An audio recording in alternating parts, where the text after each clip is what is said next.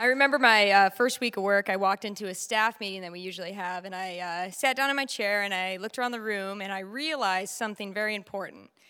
I realized, one, that I was one of the only uh, people in that room that was born and raised in the United States, and two, that I was probably one of the only people in the room that didn't speak another language fluently. You see, I have the blessing and the honor of working with people that are mostly refugees and immigrants from all over the world. And my coworkers are some of the funniest and most charming people you've ever met. Um, we have the best potlucks in the entire city, I absolutely guarantee it. Um, and uh, we always have these funny kind of diversity things that are happening in our office all the time. Our office is like a, like a modern day Tower of Babel. Um, it's very confusing all the time, and there's a hundred different languages going on.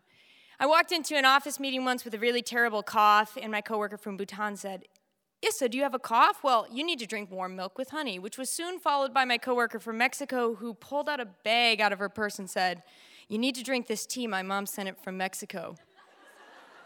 Don't take a drug test anytime soon. Followed by my Somali coworker who then says to me, You need to drink tea with a bunch of sugar in it will coat your throat and make you feel better. My two Russian coworkers walk and say, They're all wrong. What you need to do is take a glass of vodka Wait a second, you're an American. Take a shot of vodka, put a bunch of pepper in it, drink that, it'll make you cough so much you'll feel better in any moment. That was followed by my program director saying, Why don't you try all those things when you go home from work today? Uh, and so I, I, just have this great honor and privilege of working with people all over the world and refugees that come to the United States, teaching them culture orientation, which is basically America 101. Here's everything you need to know to survive and do well in our new country. And in my first three months of work, I was on a webinar uh, with cultural orientation advisors from all over the world. So, people that are teaching CO domestically within the United States, people that are teaching cultural orientation um, in Africa and Southeast Asia and the Middle East and South America. And, and they're giving us information about what refugees are being told before they arrive to US soil. And at the end of it, there was some question and answer time, and somebody asked the question What's the most common question you get asked in overseas orientation? What's the most pressing thing that refugees want to know about? And I'll never forget the answer to that question, which was this. The first, the most important thing refugees want to know is what do I do if I meet a gay person? Now, before we all think, why would that even matter, we have to understand that refugees are coming from countries where this homosexuality is still an illegal act. Where if you're homosexual, it's likely that you could incur beatings, you could be put into prison, you could actually face death that for them this is a taboo topic. This is something we don't talk about in their culture, in their religions, and a lot of times in their countries or in their lives. And for them, this is an actual real question. What do I do if I meet a gay person? And for me, this question also mattered because I had moved to Alaska with my girlfriend. I had been working in my job for three months. And I heard that question, and I made a decision right then and there. I made the decision that what I was going to do is I was going to do my job. I was going to work at my job. I was going to be an advocate outside of my job, and at my job, I was going to do my job. That my sexual orientation didn't belong in a classroom because what would they do if they met a gay person? And so the world around me happens. I'm in Anchorage, Alaska. I'm working on non discrimination ordinance policies. In 2012, we're trying to pass a non discrimination ordinance in the municipality. I'm on the volunteer task force for that. I'm going to Lisa Murkowski's office trying to ask her to pass a non discrimination ordinance. I volunteer at the Gay and Lesbian Community Center. You know, I get engaged to the woman that I moved to Alaska with. And while all these things are happening around me, I'm going to my office and I'm not lying. I'm not, t- not telling my coworkers who I am. I'm just avoiding talking about it.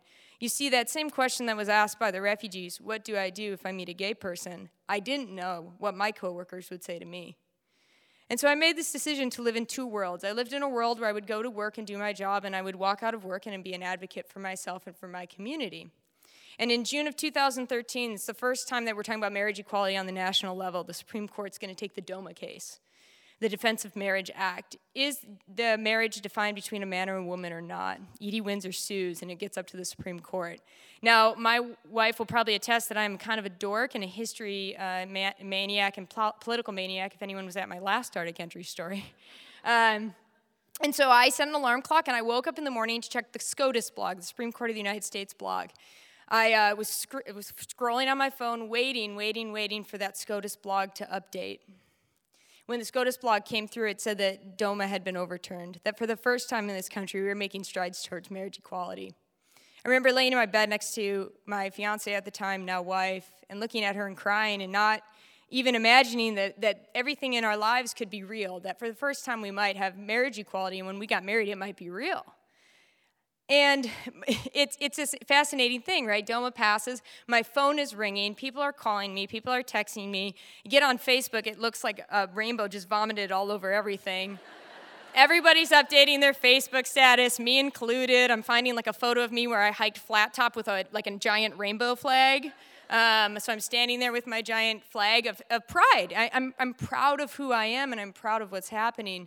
But I still, just like those refugees have fear, what do I do if I meet a gay person? I also have this fear. What will they think of me if they know I am a gay person? I go to work and I walk into my office and I continue my day as I normally would without saying anything. As I'm walking down the hall to leave my office, I hear a coworker yell, Hey, yes, so wait a second. I turn around. The person walking towards me is from a country where you are killed for being homosexual if you're caught in the act. He's from a country um, that has experienced extreme violence for most of his life. He is a Muslim man where his religion doesn't necessarily be open to who I am as a person. He walked down the hall, and as he got closer to me, he reached out his hands in a way that signified he wanted to grab my hand. I held my hand out to him and I said, Hey, what's up? And he grabbed my hand in both hands and he looked at me in the eye and he said, Today is an important day for your family.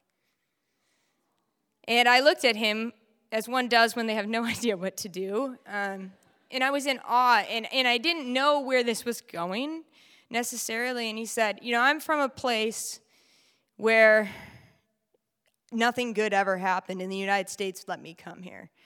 And they opened this country to me, and I was given equality and freedom. And I've seen what it looks like when someone is told that they don't deserve something because they're different than you.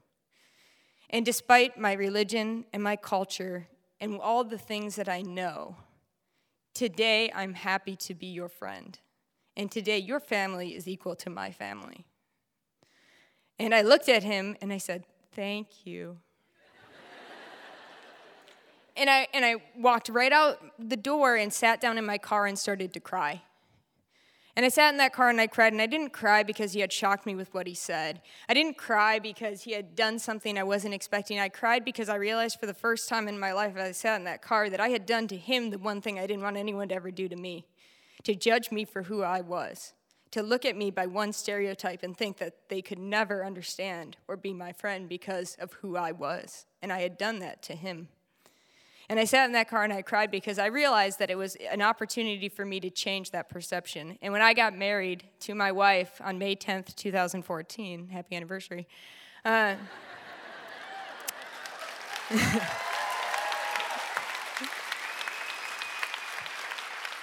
I, I invited my whole staff to that wedding, and we got a card that I could never describe to you what it was.